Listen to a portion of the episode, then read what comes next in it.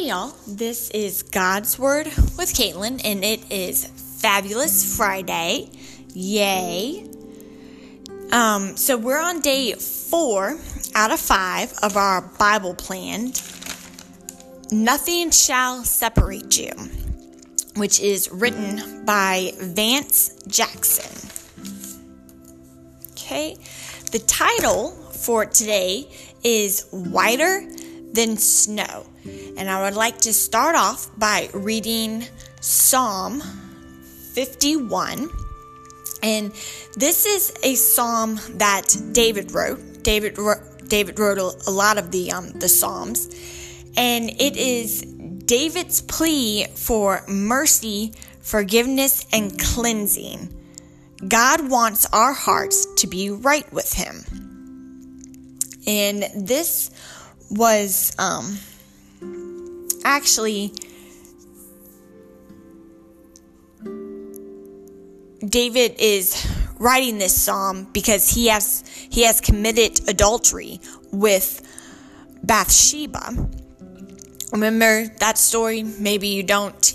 When Bathsheba was um, washing, taking a bath on on her rooftop, naked, and David saw her from his rooftop, and so he had an affair. Um, anyway, this is David. He's asking God for forgiveness, and um, I would like to read verse seven, which says, "Cleanse me with hyssop, and I will be clean.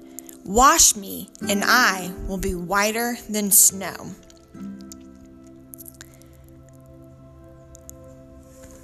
All right. So we need to let God cleanse us. We need to open ourselves up and we need to ask God for His mercy, for His forgiveness. And we need to make sure that nothing separates us from the love of God.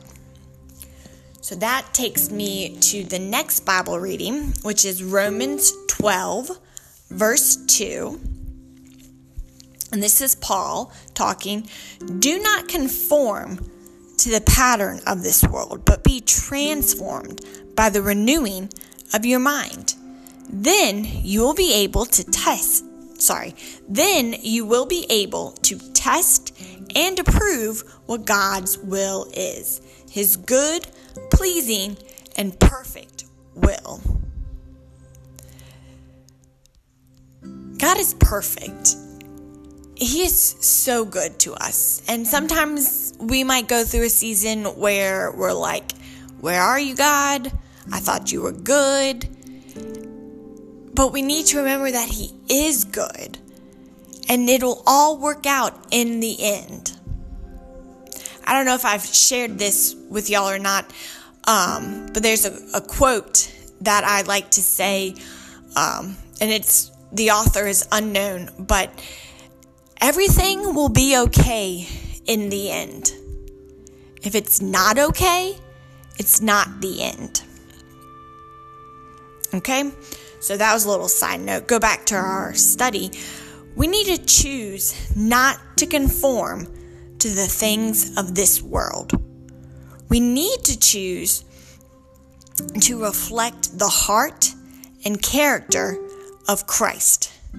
We need to seek Christ. We need to surrender to Him. And we really need, we really, this world can try to separate us from Christ and can try us to, can get us to follow the devil, but we need to be strong in our faith and we need we just need to praise God. Whether we're in whether we're on the mountaintop and we're feeling 100% awesome or we're in the valley and we're just blah. In either scenario God is good and we need to praise him. Okay? So I hope y'all have a wonderful weekend, and I will be back on Monday. Talk to you then. Bye.